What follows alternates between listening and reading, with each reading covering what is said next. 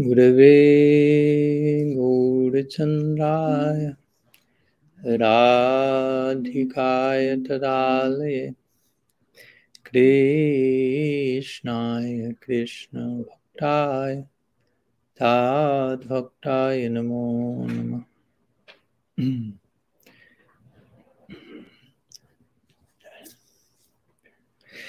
so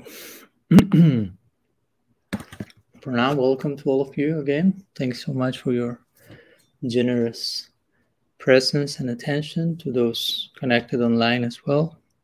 Thanks so much for being there.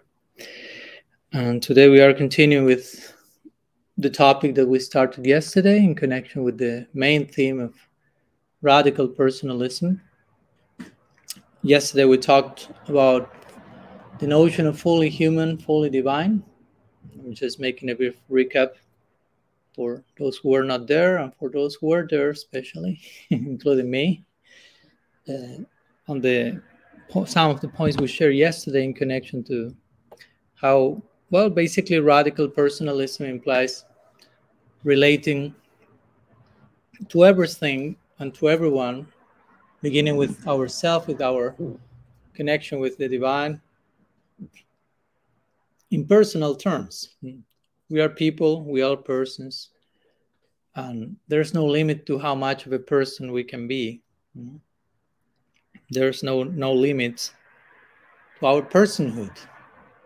And so let's be generous with ourselves. And when we think about ourselves as persons, let's keep in mind that's something unlimited because again we as persons do not exist in a in an isolated galaxy, so to say, where we orbit around ourselves, but we are existed in we exist in connection to the unlimited. One of the names of Krishna, God in our tradition, is Ananta, basically, which means he who has no end, no beginning, by the way. No? So the unlimited one. So if our own constitution is intrinsically tied to the unlimited, our prospect, our identity, our personhood in connection to the Supreme Person is unlimited. So let's be generous with ourselves by starting seeing ourselves in unlimited terms, in unlimited potential, unlimited prospect. At least it's it's I think it's good news at least to, to get to know that that's the case actually. Even if we may not see that yet, but at least knowing that oh yeah that's my that's actually who i am and all that i can be and what's my potential. Generally sometimes we we choose to see ourselves in very ungenerous ways very limited very suffocated very conditioned to this and that and that's me. And the days pass and i'm less and less and less and less and less and it starts to feel like yeah i'm drowning here. So so the spiritual knowledge the mystical vision of the saints try always to widen our horizons and and invite us to be generous with ourselves no? by themselves being generous with us and through the generosity that comes from god that comes from the enlightened beings we can also learn to be generous with ourselves no? this generosity is not the forms of like sense indulgence or like whatever no? egocentricity narcissistic self-centeredness. I will be generous with myself and i'm just i love me and i'm only no i'm not saying that but I, California, so. Mm-hmm. yeah i don't want to i don't want to hurt any local sensibilities.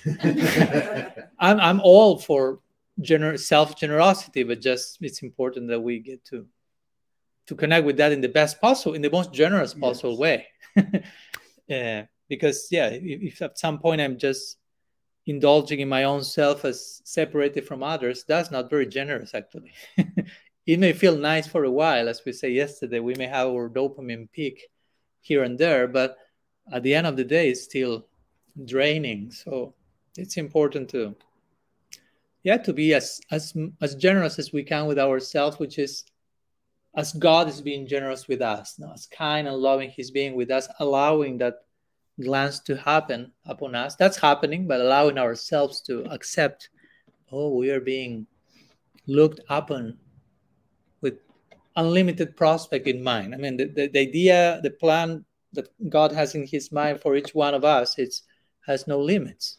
But again, we have to allow that to happen. We have to allow to see ourselves as an as part of an unending project, so to say.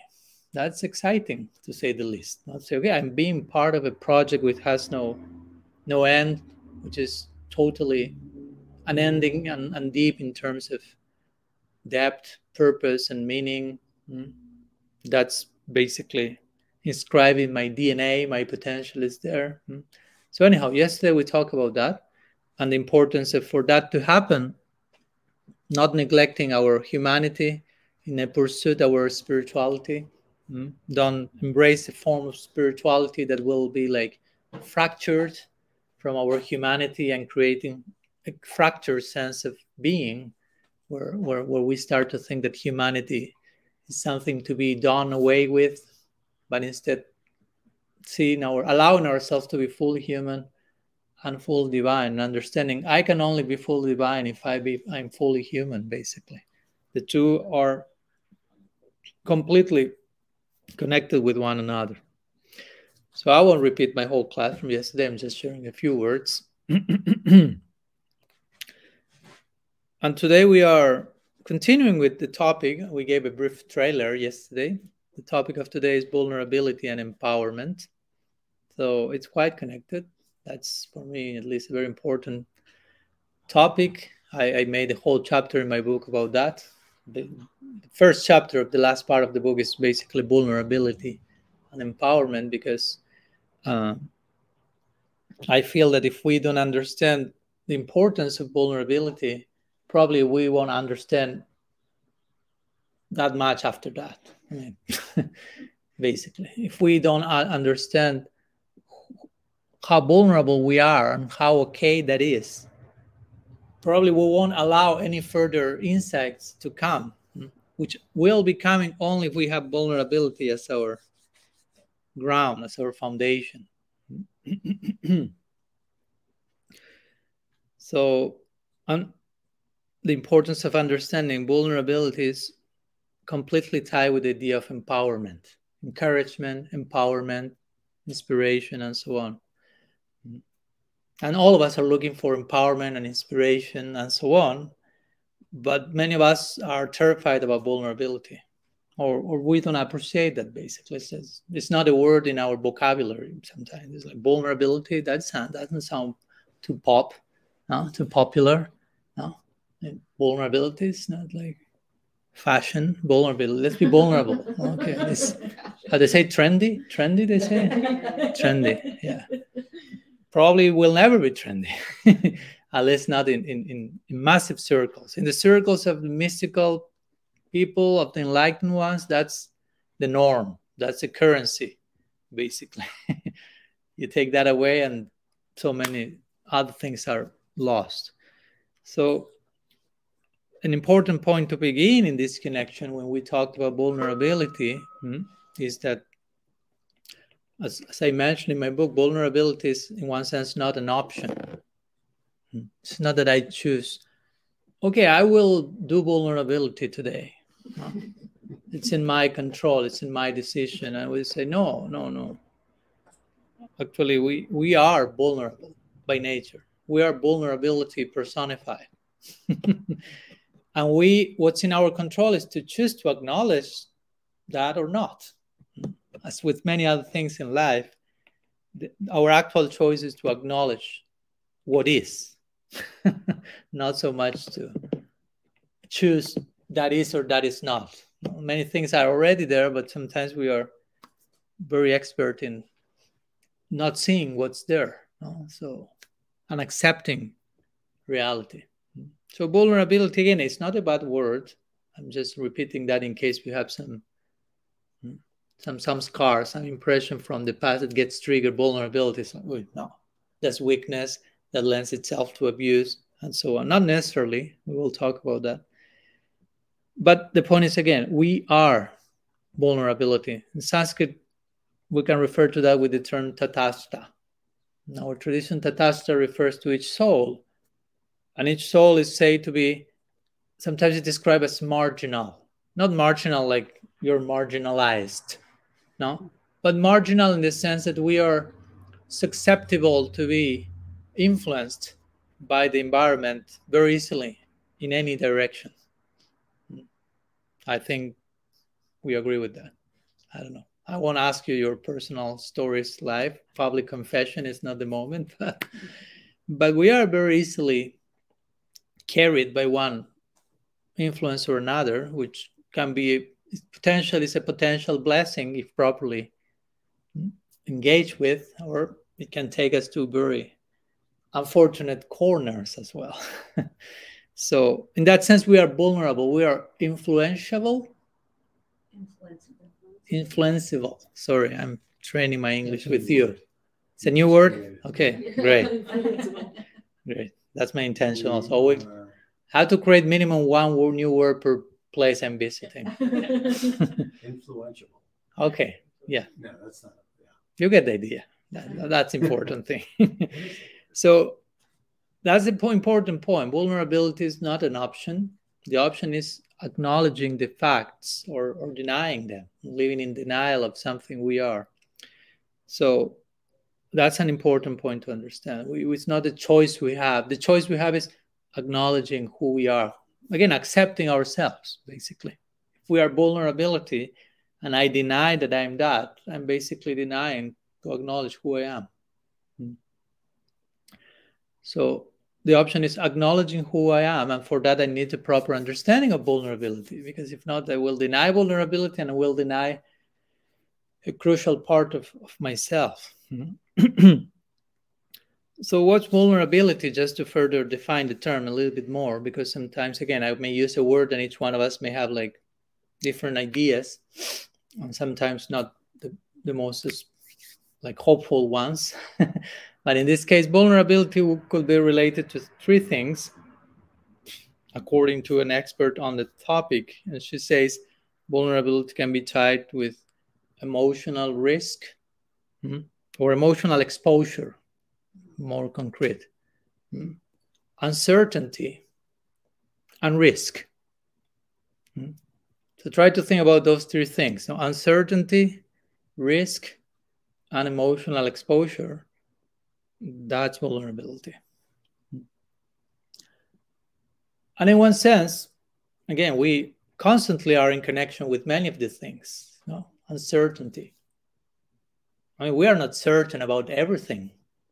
Hopefully, no, none of us think that's the case. And hopefully, none of us think that needs to be the case. We'll talk tomorrow more about this when we will talk about knowing through unknowing but an important point is spiritual life is not about certainty. I mean, we need some certainties. I'm not against certainty, but we can also become certainty freaks, so to say. You know, like we want to be certain about everything, and that's too much. Know, that's dangerous. If we become too much attached that everything happens in a certain way according to my sweet will, so to say, and I'm not willing to allow reality to unfold in any other different way than I have my own script, well, that's that's a recipe for festival of misery, as a friend of mine says. Festival of misery. no, no. I want to be certain about everything. I want everything in advance to be predictable. I mean, that's hell. Try to imagine. I mean, sometimes we want that, and we think if that doesn't happen like that, that's hell. But if that won't happen and everything fits into our plan and it's predictable, that becomes its, becomes its own hell.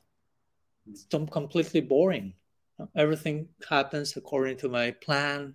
It's like I want some chaos here. No, I want some uncertainty, some mystery, some unknowing, some unpredictability. Because if not, start to become nervous because everything is too predictable.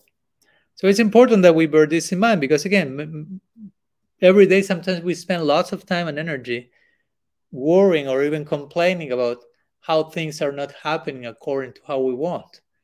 But we should realize if that will be the case, I will be complaining probably more if everything will fit into my scheme. So I have to stop contradicting myself in those sense, at least little by little. So uncertainty again, that's the daily issue. You know? Even when, when we want to try to be certain about everything, if we are honest, the reality is we ignore more things than the ones we know. Just be honest. I mean, we know some things, we are certain about things, but there's a whole realm of things and realities and that are way beyond our control zone, comfort zone, knowledge zone, and we should learn to be okay with that. We'll talk about that more tomorrow. We should be comfortable coexisting with mystery and uncertainty and unknowing. Mm-hmm. but that's vulnerability again. To acknowledge that fact is okay. I mean, I'm dealing with the infinite here, and I'm I'm not the infinite. So, wow, the contrast creates sound like okay, I'm vulnerable. Mm-hmm. Emotional exposure, that's a daily affair also. Again, sometimes we don't want to acknowledge that. No, no, that's not happening. I'm okay. But we are constantly being exposed, exposing ourselves, receiving the exposure of others in some degree or, or another. So, again, that's a daily affair of, of being vulnerable and risk. Even if we don't want to take any risk, uh, especially if you don't want to take any risk, we are risking so much no? somehow or other by not taking that stance. But my point is, every time you have been in, in this any of these situations, that's vulnerability. And that happens on a daily basis. Risk, emotional exposure, and uh, uncertainty. And again, these three are not bad words. They are not insults. They are not words that we have to eliminate from our dictionary. No, no more risk, no more uncertainty, no more emotional exposure. What remains of us? We become like a rock, basically. Imagine yourself without these three elements yourself without any experience of risk, yourself without any form of emotional exposure. My gosh, and yourself without any sense of uncertainty. It's, it's it may be even difficult to imagine what's the result of that because that's so unnatural. That's so different from who we actually are. So it's important to accept yeah that's who we are. Mm-hmm. and and that's not a problem. Again acknowledging our vulnerability is actually the beginning of so much blessing coming to us. Mm-hmm. in fact to make this point clear in our particular tradition some of the main books or scriptures in our tradition that contain and share so much knowledge and wisdom, they begin, many of them, with very clear moments of vulnerability. Hmm. Very clear to make the case of this has to be there for all this wisdom to, to manifest. First, you have to be willing to acknowledge I'm vulnerable, hmm.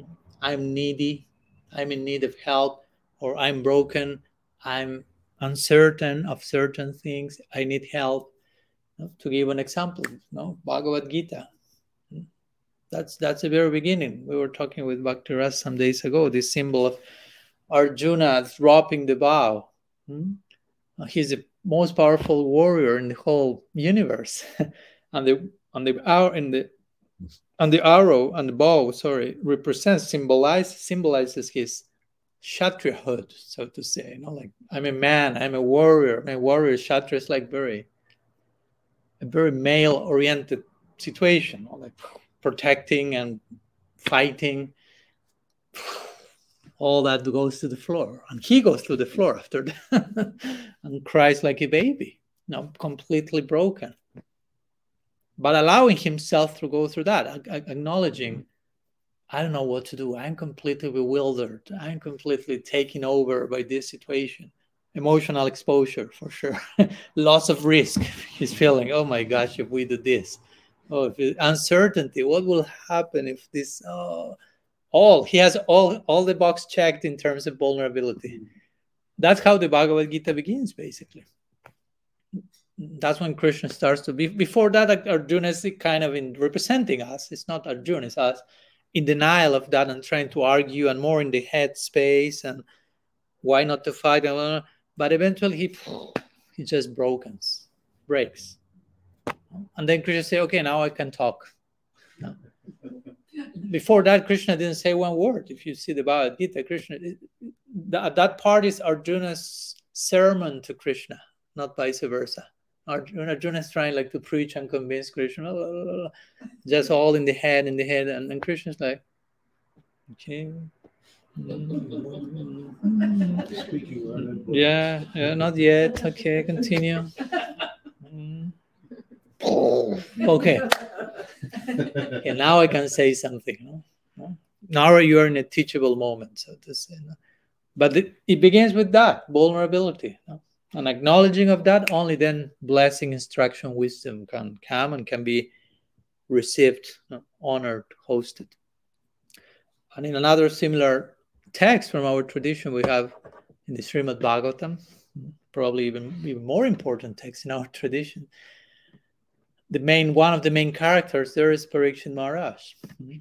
And he begin the whole story begins very vulnerable. He's cursed, cursed to die in seven days. So if there is something that makes people vulnerable, is death. No, I can tell you. Even if nothing else worked, and we are like, hmm, nah. okay, you have seven days to live. Let's say what what happens there. So, and that's how it begins. The whole Bhagavatam basically begins someone cursed to die in seven days. And not, not only someone, but very important personality, great figure in the world, loved, all, all the things that we may want in one week, gone. and he accepts that. Again, he embraces the curse, quote unquote curse. Eventually, it's a disguised blessing uh, he disposes himself to go through whatever needs to be gone through in this transition toward, toward my next adventure, so to say. So Parikshit Maharaj embraces death, and the result of that embrace is what we call the Srimad Bhagavatam, this unique revelation hmm, where all the leelas of Krishna and so many other things are described. But it all begins with vulnerability. and not only begins with that, it will continue, will reach that in, in its very peak because it begins with the vulnerability of this king, but the high, the, the zenith of this text called the Bhagavatam is Krishna Lila. So yesterday we talked about Lila, remember? The idea of play, divine play, and how God plays. ultimately, he has no other business but, but to play. But in that play, in that loving interaction with his intimate hmm, ones, like we gave the example of the Singapore president, remember? that he was totally forgotten. I'm the president, and he's totally immersed in intimate, loving interaction with the grandchild.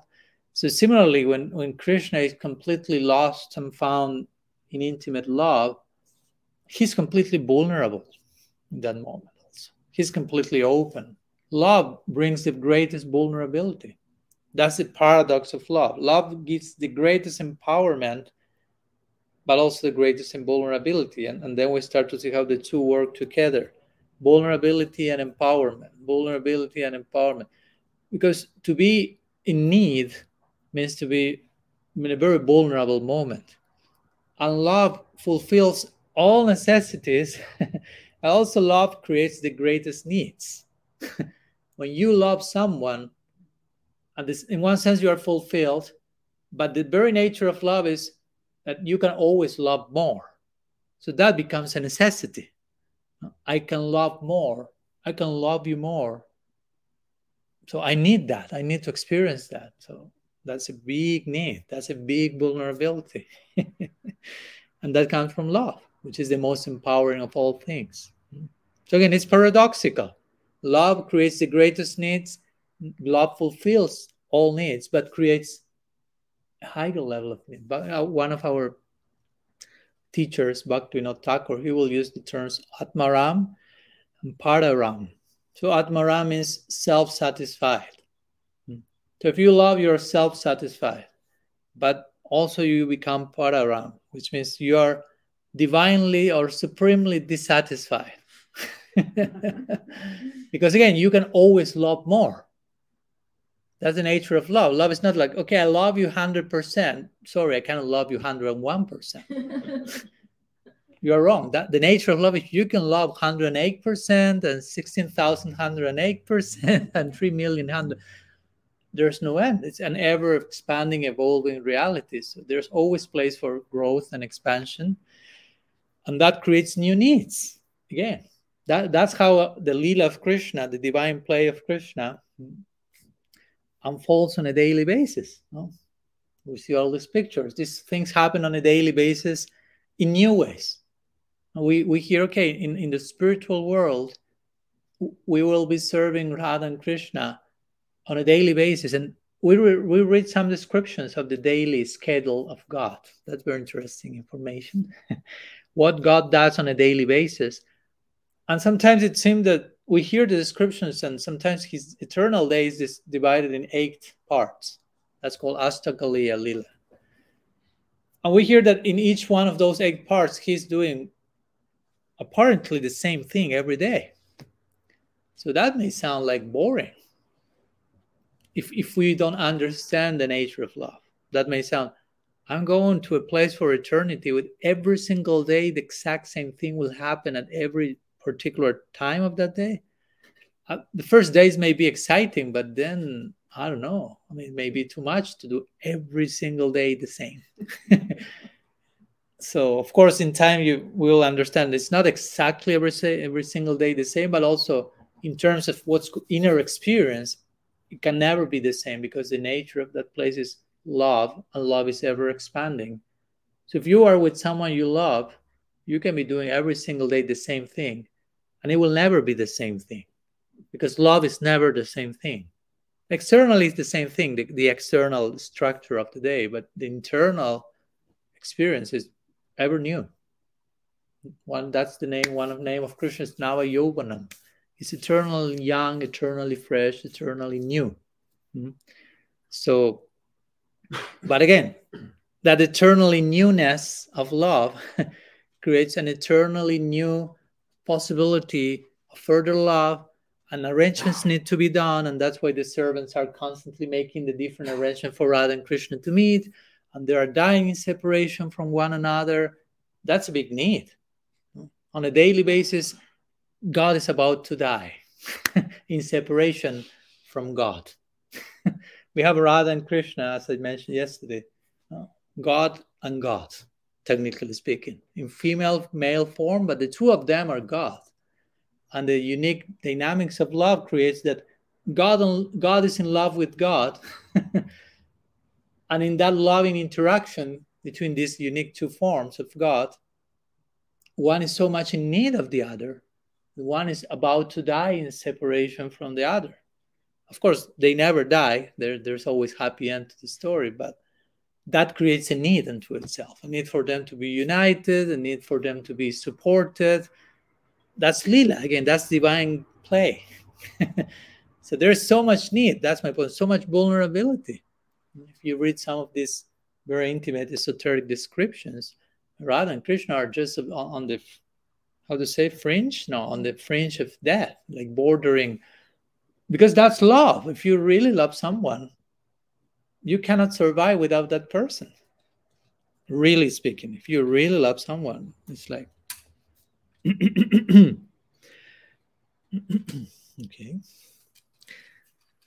And of course, for us, and I won't enter too much into the details, but on top of that, we have this other another expression of the divine called Sri Chaitanya Mahaprabhu, and that's Krishna himself, reaching another level of necessity. And for us, that form of God is called one of our teachers called him the golden volcano of divine love. So he's super volcanic, super empowered, and super vulnerable at the same time. So, in brief, our idea is God is, as they say in English, the Almighty, Almighty, they say, but also He's not only Almighty, which means all powerful, but He's all vulnerable. And because of being all vulnerable, He can be Almighty, all powerful. Again, two sides of the coin of of love.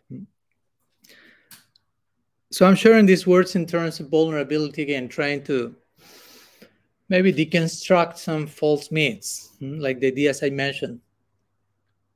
We can practice vulnerability. No, we are vulnerability. It's not a choice. I will practice, I will do vulnerability. No, we are vulnerable hmm, by nature. Hmm. And also trying to clarify this idea that some people may think mm, our tradition has nothing to do with vulnerability. No, no, our tradition has all to do with vulnerability. It revolves around, as I mentioned, the Gita starts with that, the Bhagavatam starts with that, it reaches its zenith there. Gaur Lila is all about that. so we should be all about that as well. Mm. So it's important that we do not equate vulnerability with weakness because sometimes that's a great mistake we do. No? Vulner- to be vulnerable, to acknowledge that is to be weak. So I have to, what? To show myself strong, despite I know I'm vulnerable, but I will, as they say here, fake it till you make it. No? But actually, that's not the idea. No? Actually, as I mentioned in my book, instead of fake it till you make it, better naked till you make it. Naked in terms of being open and being transparent and being vulnerable. Enter in that place till you make it, till you achieve whatever needs to be achieved. so, vulnerability has nothing to do with uh, weakness, has nothing to do with uh, coward, cowardice, you say in English? Cowardice. Hmm? But it has all to do with strength hmm? and courageousness courageousness courage, courage. yeah hmm? courage hmm? and that's an important point because again try to think all the moments in your life that you have to gone through these stages of which were these three main aspects of vulnerability that we mentioned can you recall emotional exposure, risk, and uncertainty. uncertainty so now you think about being courageous in your life, being brave, and think about moments in which you have been courageous or brave, but you in moments that you had not to be un, in uncertainty, emotional exposure, or risk. Try to think if there is any moment where, okay, I can be courageous without being uncertain. I can be courageous without emotional exposure. I can be courageous without any form of risk. Can you find some some form for that to happen? Mm-hmm. It's not possible. Generally, to be courageous, you are facing something that you feel okay. There's a risk here. There is some whatever uncertainty, emotional exposure. So the point is, all these three are vulnerability, and to be courageous, in other words, that's synonymous with vulnerability. That's not the opposite, but it's the same thing. Hmm? And interestingly, the word courageous, the word encouragement, we were talking today in, in one podcast in the morning, the word encouragement includes the word courage. Hmm. Hmm? Encouragement, encourage. Now, to encourage someone is like to give courage to the person. But remember, courage has to do with vulnerability. there cannot be courage without vulnerability. So, therefore, there cannot be encouragement with vulnerability. So actually, encouragement means invite the other person to be vulnerable. that's actual encouragement. Encouragement doesn't mean you are so good, you are perfect, you are incredible, everything you do is very nice. Wow, wow, wow. not flattery or whatever. That's not encouragement. Encouragement means I'm giving you courage. And as we say, courage is non different from vulnerability. So encouragement means somehow be able to create a safe space for the other person to be vulnerable. And when the person is able to be vulnerable in a safe space, that we call encouragement. Because you will be filled, you will be empowered, you will be encouraged. Encouragement happens in vulnerability. It doesn't happen in like superficial facade what the two of us are like showing off. I'm very strong, I'm very capable, I'm very I'm okay I'm also okay. Okay, we are super encouraging each other. That's not there's nothing going on there. But when the two of us can really mm-hmm, enter into a space, sacred space of vulnerability, and we are acknowledged there is safe, a safe container here, so we can like show ourselves as who we actually are and be accepted by the other person, be listened to with empathy oh that that opens the door to empowerment real empowerment comes from being first vulnerable but being received by the other person in full vulnerability, by being heard, by being accepted. Try to think. I hope all of us had that experience at least some moment in our lives to really remember that was so empowering. Like we were showing ourselves who we were with all the messiness, with all the brokenness, with all the personified disaster that we may still be. I am, at least I am speak from my. And nonetheless, from the other place, you are receiving support, acceptance, listening, hmm, understanding, empathy. So that's encouraging. That's what we really call encouragement. Okay, I'm being accepted, as we say yesterday, unconditionally. Hmm. There are no conditions. I'm just trying to be as honest as I can and I'm being fully received. Wow. That's so much more encouraging than if I tell you, please be perfect in front of me. Only then I will love only then will some we will love you and accept you. That's not encouraging. That's that's neurosis basically. Huh? You enter into a character and you start to lose yourself because I have to perform. So someone gives me attention and someone accepts that's not encouragement. mm-hmm. So in our tradition, we have a lot of this um, of this emphasis about let's be vulnerable with one another. Let's create sacred space. Let's take the time to hear each other. Let's not be so anxious to speak, to be heard. Now, let's also enter into the space of hearing. Hmm? That's so important. That shows so much where we are, how, how willing we are to to prepare our heart to receive the other person. Hmm.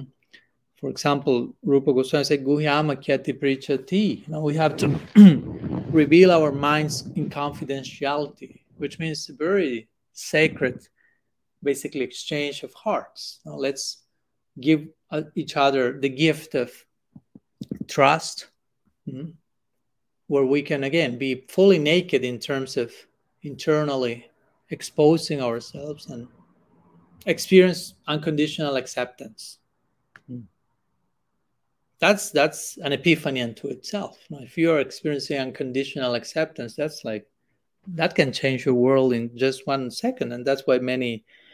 So I've talked with Vaikuntha Dev and some others. Many, many, I will say almost everyone that I talk to that have met someone, for example, like Srila Prabhupada, they will tell me, okay, just the first minute I I received his, his glance, I was that was it. and of course, there are many ways to explain that, but one way will be you have one receives in that moment unconditional acceptance from someone who sees you for who you actually are, beyond all piercing all layers of stuff and conditioning and who you are not. The person reaches who you are and all that you can be, and in, immediately accepting you unconditionally and seeing you for all that you can be in the most generous possible way. So and maybe that's maybe one is not thinking in that way in that moment. We are one is just receiving that glance coming from that place but that's just transforming in in one nanosecond you know? creating a new turn in one's life forever so, so you can imagine how how crucial that can be in our timeline so to say you know just one moment of unconditional acceptance. That's it. So we need so much to not only to receive that, but to give that to others. That's actual, uh, how to say, generosity to other people. Because we can go to the street and try to speak and even convert people, hmm, although that's not my cup of tea. But but I will say the, the main thing is try to give other people unconditional acceptance. That will be way more epiphany of an epiphany for them. Like if they are really heard they are really accepted woo, because almost nobody is experiencing that. So if someone can touch that enter in touch with that that's like but again that's vulnerability. You one has to create the sacred space so the person is can be vulnerable not feel terrified about that and feel oh i'm being a little bit bo- little bit vulnerable i'm being accepted and probably they go back. Oh, it was too much exposure. But it was okay. It was there was no abuse. There was no rejection. Next time, a little bit more vulnerable. Wow, it's working. Next time, a little bit more in sustainable installments, basically. huh? Because again, I understand that vulnerability has to have some boundaries also. We cannot just like, without any discernment, discrimination, just be vulnerable to everyone and anyone because not every person knows what to do with our vulnerability. It's not that everyone has a PhD in vulnerability. so they may have good intention but if they are not educated about dealing with such a i mean vulnerability deal, dealing with vulnerability means dealing with us in full rawness no? in raw state so that that's very delicate because we are like naked raw and only someone who is very delicate and considerate an expert can like deal with that and not harm us, not traumatize us. So we need to, yeah, we need to apply discernment and boundaries. Hmm? As, as, as an expert in this field, Brene Brown, she will say, vulnerability without boundaries is not vulnerability, it's abuse. Mm. And of course, I'm sure probably most of us have gone through some form of that. Mm. So it's important that yeah, we learn the lesson. Vulnerability is not doesn't like discrimination. So, but we need at the end of the day, even if we discriminate, and we may not find too many people around the world expert in dealing with vulnerability, we need to express that in some direction. We need to again be naked. Literally, there's one Lila of Krishna, or this is depicted in those terms, which is the Vastra Harana Lila, where Krishna steals the clothes of the gopis. I won't tell the whole story; that's too long. But they are in the in the water in the Jamuna River without clothes, and Krishna has taken all the clothes they left outside the river, and he's just on a tree waiting for them and like making some noise, like "Here I am with all your clothes, and if you want them back, you have to come and pick them one by one." And they are in in the water with the like this like no no no give the give us our clothes back. And Krishna's you have to come pick them. That's that's the rule of the game. And they go. No they go one by one in, in a how do you say? In a line in a row and and krishna still is not satisfied because the gopis go out the, the, the water and with one hand they cover their breasts with the other hand they're covering their intimate parts and Krishna wants to see the gopis fully naked. And again, try to follow the, the, the symbolic meaning here. He wants to see you fully naked, fully vulnerable, fully transparent, fully not trying like to cover up parts. Okay, I'm going to God, God help, and you're trying to cover up your embarrassing side, your embarrassing parts. I want to look nice to him. I want to be like Paka, like God, here I am. I need all these, but here I am very nice. It's okay. Don't look over there, just like I'm trying to cover. So no? and Krishna said, No, no, no, no, no. I want to see you. I want to accept you. I want you to be accepted by me as you are. Allow that to happen. So Krishna is telling the gopis who are covering, that's a symbol there. You have offended the Jamuna by, by, by bathing, bathing na- they're naked so you have now to beg forgiveness to the Jamuna, Jamuna Devi, by putting your two hands above your head like this and saying, Oh, Jamuna Devi, please forgive me. so Krishna knows how to get the whole thing with some funny stuff in between. So, and the gopis do it. Now the gopis are surrendered to him, are willing. So they do that and they show their full nakedness. That's the beauty. The beauty is in their nakedness. But again, do not limit your mind to a physical thing. No. But the real beauty is in inner nakedness because the, the bodies of the gopis are spiritual. So you cannot talk about physical nakedness. It's all in terms of spiritual reality. So they are just showing spiritual beauty because of spiritual nakedness. Hmm? And vulnerability has to do with that spiritual nakedness. No? I don't need to go in front of God and be someone I am not, basically. Mm-hmm. I need to be present myself in front of Him and again, when I say present myself in front of him, remember he's everywhere. so it's not that okay, I'm going in front of the altar, I'm presenting in front of you, and then I'm going to my bedroom. Uh, he's not he's not watching now here. no. well, he's basically in every atom, so he's pretty much watching you everywhere, from your heart, from up, down, below. So many verses in the scripture mentioning that. So but the point is we are being watched by him always. And the being watched doesn't mean again some police department that is like trying to catch us doing something. Okay now get him. No that as we talked yesterday that's not god.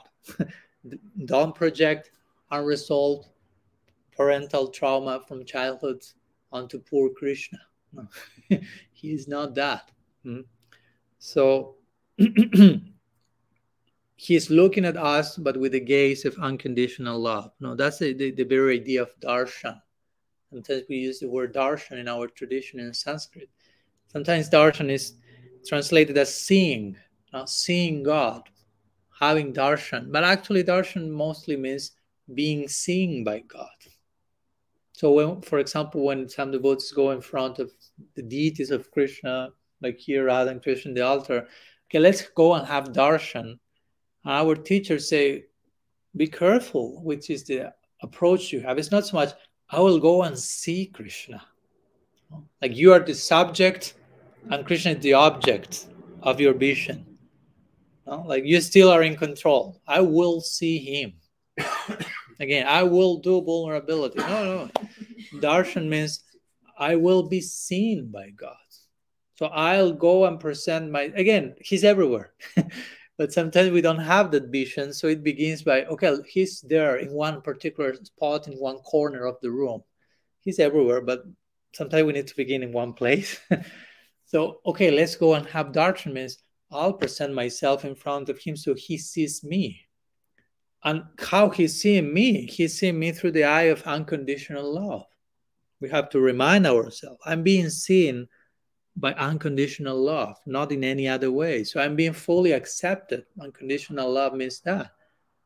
So I need to present myself from that place, fully naked, fully transparent, fully vulnerable, and being accepted by the divine glance of unconditional love. Mm-hmm. Our God is addicted to mercy. Let's put it like that.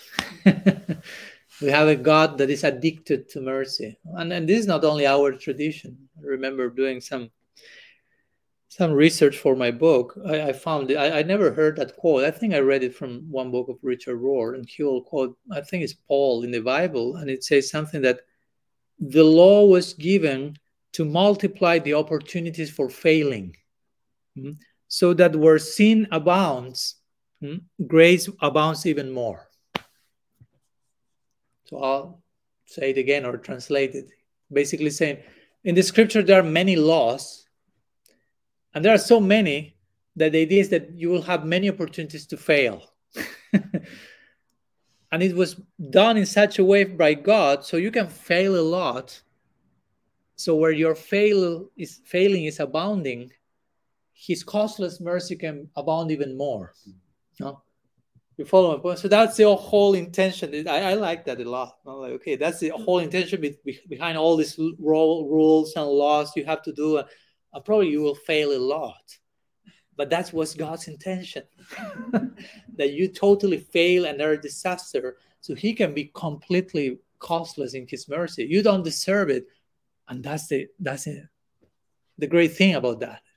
It's not that you deserve it. It's like I love you and I'm giving you unconditionally and you're like, but I'm failing so much and all this. Yeah, that was the idea. You're a fail. You're a disaster, and I love you like that.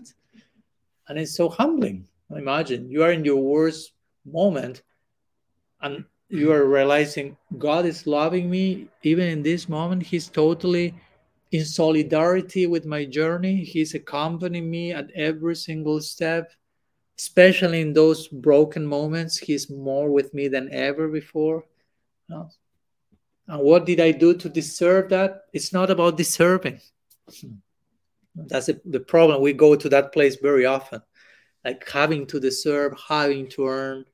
And that's not how it works. That's not the logic of God. God is not very good in, in math, you know, like calculating, okay, you did that, so you deserve that, so I will give you only. No, no, no, no. He's terrible at math. so he's giving in without discrimination.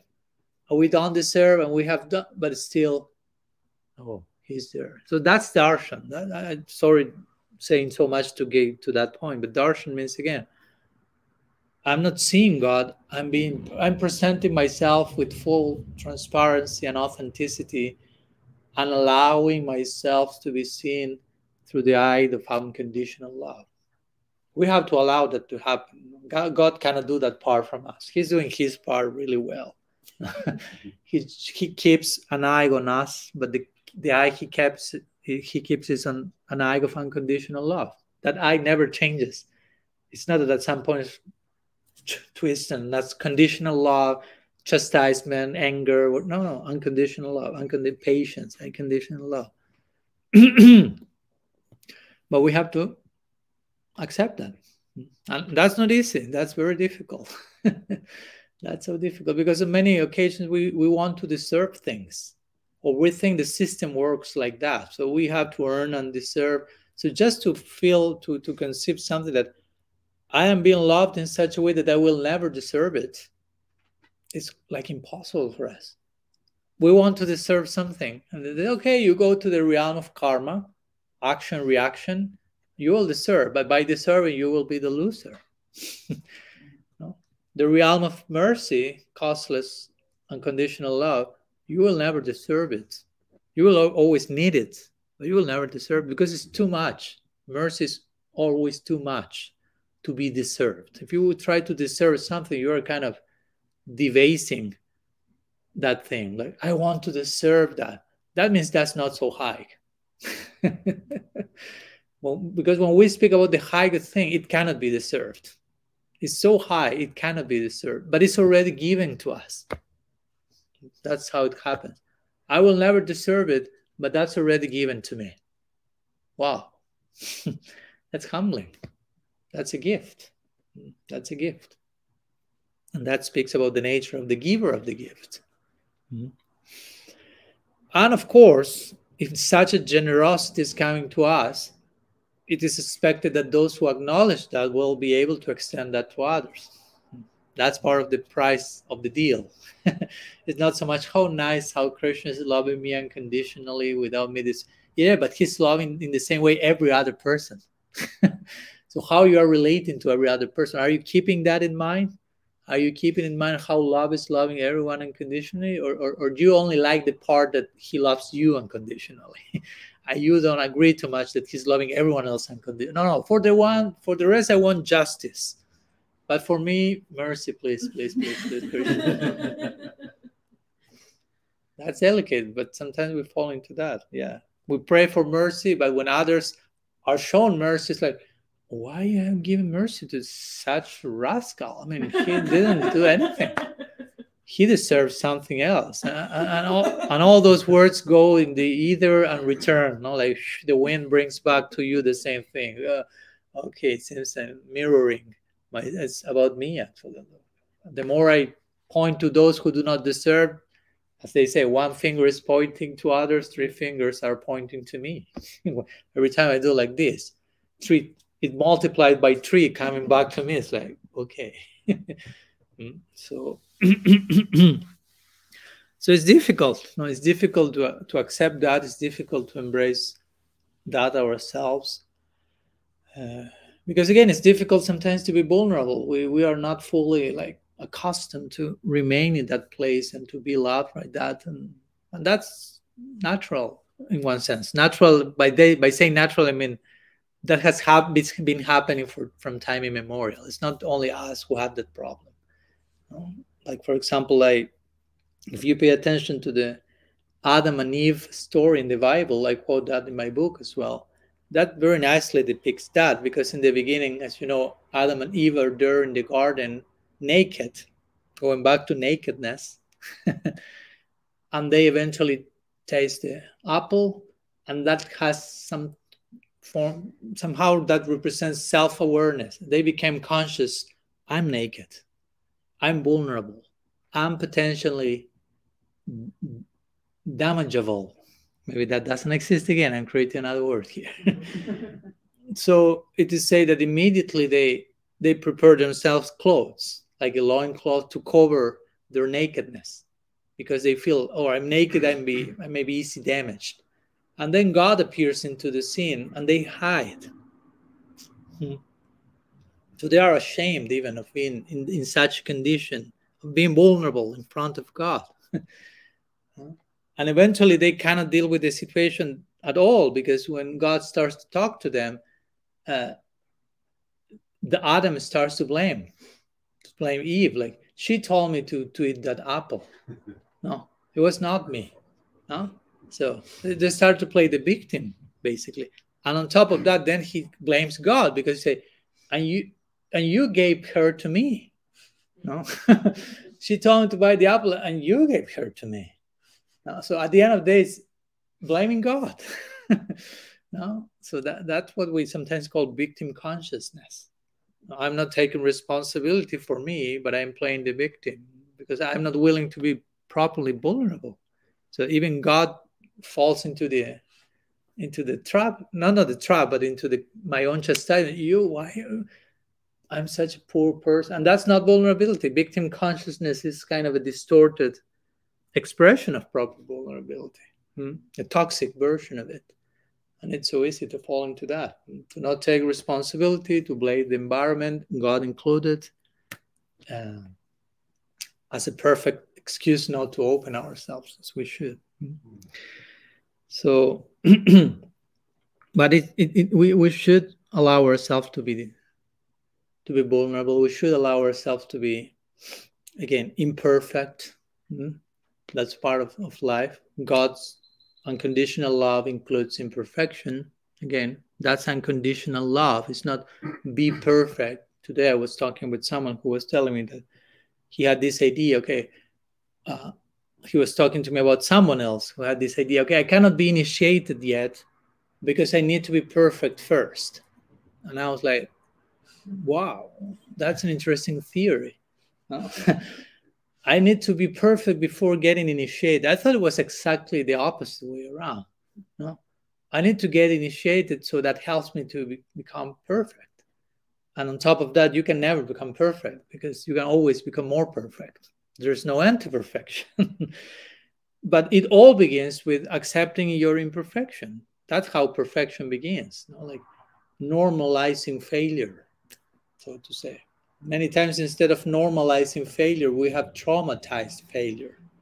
if you made this mistake, oh, you are kicked out of heaven. Krishna doesn't like you. You are labeled forever like this and you create this type of okay oh failure failure failure failure traumatizing instead of normalizing instead of understanding that there is some even potential charm in in imperfection if there is unconditional love there will be a charm in imperfection like, like we always say like like a, a boy will bring a drawing to her mother at four years and technically speaking, the drawing is a disaster mm-hmm. in terms of aesthetics, professional aesthetic. That doesn't fit well with a work of arts. it's imperfect in one sense, but in another sense, the mother will watch, would see that and she would start to cry, basically. So she's her own love for her child is is, is going beyond the imperfection and the, the very imperfect quote unquote vehicle is igniting her all the things. So my point is when there is unconditional love there, even imperfection is a stimulant.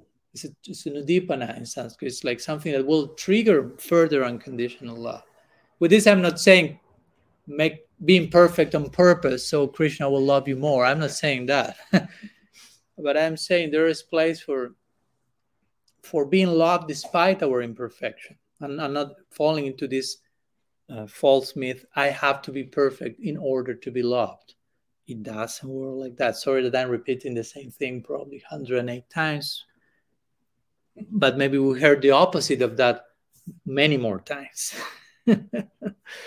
No? Because that's the message in today's world, basically. In this world, in this in the media, it's like only if you're perfect, you are worthy. Only if you're perfect, you are lovable. Only if you're perfect, you are accepted. And without saying that, they will say, We know nobody's perfect, so fake that you are perfect. So you are accepted.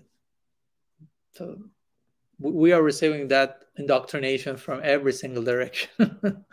so we need to deconstruct that somehow or other to understand I don't need to enter into that exhausting trip. No, like I need to be perfect. If I'm not perfect, I need to show myself as I if I am perfect. That's even more exhausting. Trying to be perfect, that's exhausting, but not being perfect, I'm faking it constantly. Wow, that's like and at one point the, the danger is that you put the mask of so-called perfection and at one point you forget that that's a mask and the mask is not leaving you. Well, like this movie called the mask. I don't know if you watched that one. But at one point the guy puts the mask and takes it out puts the mask mask takes it out and at one point the mask is not going out. It's, it merged with the identity of the person. So you became the mask. So we don't want that actually. Spiritual practice is all about realizing the masks. There's not only one. No so what to speak of creating further masks and putting them forever but just dropping out the mask. Understanding i don't need the mask. I don't need the unconditional love doesn't require a mask. On the contrary requires drop drop off all the masks and understand you are being loved not because of the mask but because of the masket, the one who is become fire. God is finding something lovable in you. And we may be still struggling with that. How can you find something lovable in me? There's nothing. And we may be trying to convince Krishna, you shouldn't be loving me. There's something wrong with you. and Krishna, like, oh my gosh, how can you be so self-loathing yourself in this way? No, like, we, we are trying to convince Krishna there's nothing lovable in me. So better you look somewhere else. and Krishna is Krishna, so that's our hope. He continues insisting. He has hope that will hmm. So so we need to be vulnerable. That's important. We need to to get accustomed to remain in that place and understand there's beauty in vulnerability, there is charm. We don't need to play superhero, superman, super anything. You know we are not here to be devotional superheroes. We are here to be devotional human beings. Now begin by being a human being then we talk we can talk about superhero status that's not, not don't try to impress god. I mean that's a joke. I mean imagine i'll try to impress krishna. Ooh, be vulnerable. That, that's that's enough for the day don't try to be superman that's that's boring to be a superhero to be too perfect no, i always quote this you are in America, so you know this super Superman character, the comic decades ago. I don't know where it began, probably a century ago. Superman comic, and they what happened with Superman in the comic was that the first year Superman was honoring his name, Superman, which means completely invulnerable. We are talking about vulnerability here. Superman was the exact opposite of that. he was such a Superman that nothing could kill him. Nothing. Nothing could harm him. He was perfect, defeating everyone. Everything worked perfect. So, what happened after a few months? In the beginning, everyone was excited. The new comic, like when with anything new comes, you are inspired with that, just because it's new. But after a few months, Superman was so perfect that people start to got bored about that He's too perfect. He's too invulnerable. He's too unrelatable. We don't find any point of reference with such a guy. He's too perfect. We are not that. We are not interested in that story. So all the sales of the comics start to drop off. So the guys were like, what to do now? And, and they said, yeah, let's make him vulnerable. How do you call kryptonite? Yeah. Kryptonite oh, he can be killed, but he can be weakened. But and what happened? Oh, all the sales went up again. And people like, oh, we we we relate to that story. No, he's weak, he's vulnerable, he can be harmed, killed. he's one of us on some level. Again, he's still Superman, still Superman, but on some level, there's some level of relatability. Because if not, there were there was no relatability, so I'm not interested in that. But the problem is sometimes we try to play Superman ourselves, even in the name of spirituality. I have to be perfect. I have to show myself like that. I have to be vulnerable. And it's like, no, no, it was exactly the other way around. You have to be vulnerable. Mm-hmm. and again, as I mentioned in the beginning, vulnerability will play itself out in eternity in God's life Himself on a daily basis. Radha and Krishna are dying in separation from each other and we will be needed to be there to empathize with their vulnerability and to save their lives on a daily basis. Imagine such a prospect. Wow. But my point is, you will never get there if you are not training in vulnerability yourself here and now. So, whatever we want to attain in eternity, if in eternity there is, there is full vulnerability, I have to start practicing vulnerability here and now because if I'm 5% vulnerable here, embracing that, I won't be able to reach the place which is 108% vulnerable. So it all begins here now as sadhakas, as practitioners. So, anyhow, some words I want to share today in connection to to the idea of vulnerability, to the idea of the power in vulnerability. Again, don't forget this part. Vulnerability is not just merely being naked, being but being filled, accepted, loved unconditionally, heard, mm, supported. So there is empowerment. The only empowerment, the, the real empowerment we need comes from from vulnerability. So anyhow, this, this is kind of a little brief summary of what I've shared, and that's I think chapter eight of my book called Vulnerability and Empowerment. So I don't know if there are any something you would like to ask about before we conclude today. Some questions, comments. Yeah, welcome to the. So I understand the concept in the spiritual context. But in this world, in this environment, if I go out and I'm just openly vulnerable to everybody, Mhm. people will exploit me, they will harm me. Mhm. And in especially in this culture, vulnerability is seen as weakness to be exploited, Mhm. and it's um, people, especially in business, different fields of activity.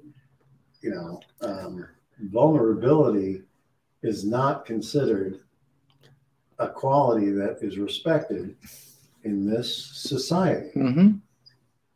So, how do we, uh, it's not reconcile, but how do we choose how to be, when to be vulnerable? Yeah. And when to keep ourselves safe? Mm-hmm. Because Mm-hmm. Yeah. there is danger. Yeah. Yeah. That's yeah. That's why I mentioned before, like vulnerability without boundaries is not vulnerability. I am not promoting here. Open the door and go to whomever you meet and like be fully naked and showing. No, because they don't know what to do with that. As you mentioned, maybe they don't even. Not only they don't know what to do, but they don't appreciate that. Probably they'll say like, "Come on, what are you doing? Be a man." No, or be strong. Or again, some circles of so much competition. No, no vulnerability here, guys. Yeah. Here we are to attain stuff, and they have their own way of. So, so again, yeah, we have to know where to express that, in front of whom to express that, uh, because if we do that without discrimination, that can end end up in very abusive scenarios, basically. Yeah. So, so yeah, I, I try to make that point. no? It's just, it's very important to ex- acknowledge our vulnerability, at least to ourselves, in connection to God. It always, rem- I'm always reminded of the very the twelve steps program, Mhm. and the first one is all about vulnerability. Let's begin by acknowledging our powerlessness of in relation to whatever addiction we may have, and how this is way beyond my control. I'm powerless. That's vulnerability, basically. and only then we can speak about step two, three, four, uh, 12.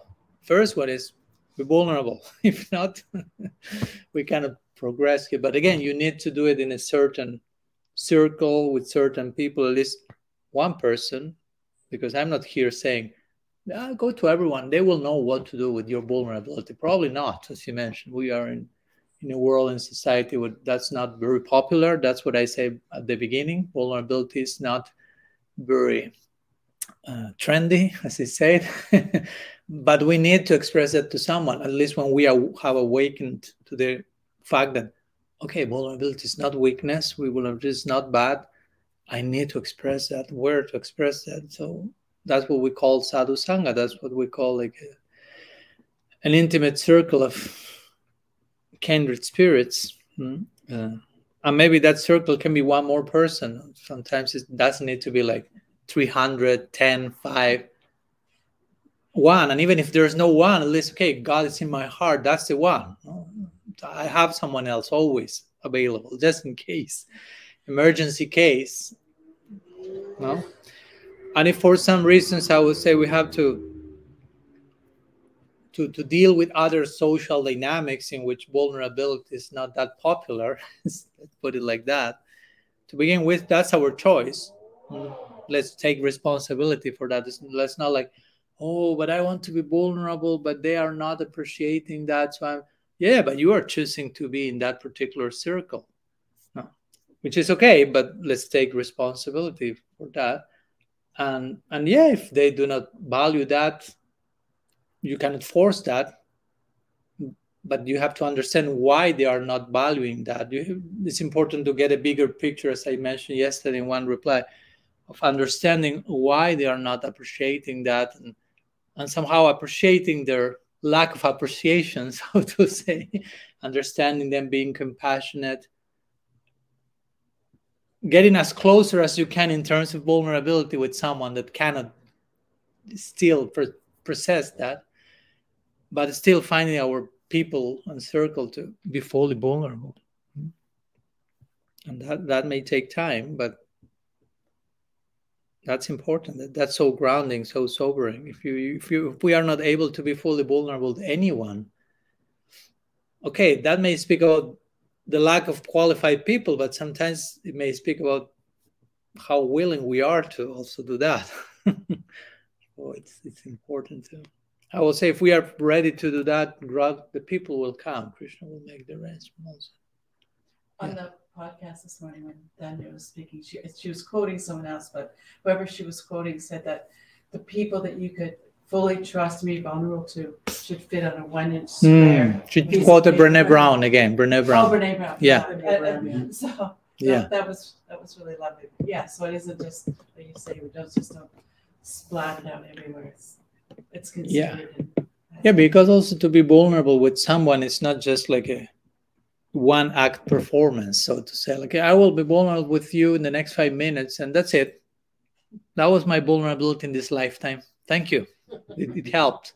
No, generally, it's like a, a gradual unfolding that takes time, and, and, and, and it is it's a gradual takes time means not only days and weeks but years and lifetime so you cannot do that with too many people because you don't have time to do that. I mean, you have 24 hours per day, so and that takes time in itself. So you will be doing that with a few people that really know you, like from tip to toe, and you develop that. And with other people, you you will be as as vulnerable as you can, but fully in depth. Again, maybe you will be like a few fingers of one one hand, which is okay. Again, as, because as Daniel said, if you try like to do that like in massive levels is kind of a you're we are back in impersonalism again because you cannot be too specific with 5000 people. I have 5000 friends in facebook whatever that friendship means. And uh, but I, I, like to be vulnerable with all, with all of them but in terms of practical reality i don't have time to do but but of course, of course we try to relate to each other in the best possible way but the process and the unfolding and the sharing and the hearing and the receiving and the back and forth again that takes time. So we, we will have our few people in our life we will do that in, in that level. And hopefully everyone finds someone so everyone can be engaged in that particular exercise yeah. It's also excuse me it's also a sacred exchange. Mm-hmm. So it's it's it's not going to be a broad mm-hmm. it's going to be very focused yeah very personal yeah very sacred mm-hmm. and then there's an exchange that takes place and both hearts are then opened yeah and yeah. it can become Yeah. you know you know i sit circle with a group of men Mm-hmm. and you know people are always shocked when they come as guests because they say i've never seen men expose themselves and be so Mhm. open and vulnerable Mm-hmm. and it shocks people yeah and but it also moves them usually because people especially men men are the, the hardest nuts to crack mm-hmm. women have a natural uh, way to share with each other that men just huh, they don't do it Mm-hmm. so um, when a man has deep work to do Mm-hmm. he really exposes himself it usually moves every person Yeah. in the circle Yeah. and, they- and you know one guy, I, I can own that i can own what he Mhm. just shared i never reveal that to anybody Yeah. but yeah he did my work for me Mm-hmm. and i've seen that happen Mm. over and over it's like popcorn Yeah, yeah. Yeah, we talked we talked some days ago that how vulnerability is of such nature that someone is really vulnerable, generally everyone else is becomes vulnerable again also because it, that's the power of vulnerability. Because if if you are not vulnerable yourself, you won't be able to tolerate that. You have to run away or something or jump from the window but if if you want to remain in that place of vulnerability you have to be vulnerable yourself that's the idea of course no? There is someone expressing genuine vulnerability that will become like contagious no? Yeah. because that's the only way. If i'm vulnerable with you fully for you to hear me and reciprocate me you have to be vulnerable yourself. You cannot just like i will hear you from a non-vulnerable place and totally accept your vulnerability that doesn't compute. We also have a, a group called boys to men. Mhm. It's not the boy band. It's it's a mentoring organization. We go and we sit. We usually take the most troubled s- students in the school, and you know we have ground rules and we have safety and everything is confidential. Nothing mm-hmm. leaves the room. Not even the principal's going to hear about this. but the way that we, the mentors, and what we call the journeymen, who are the boys that have sat in these circles and have done the program and have grown, they share first Mhm. their vulnerability. And then when they see us share, it gives them permission to open.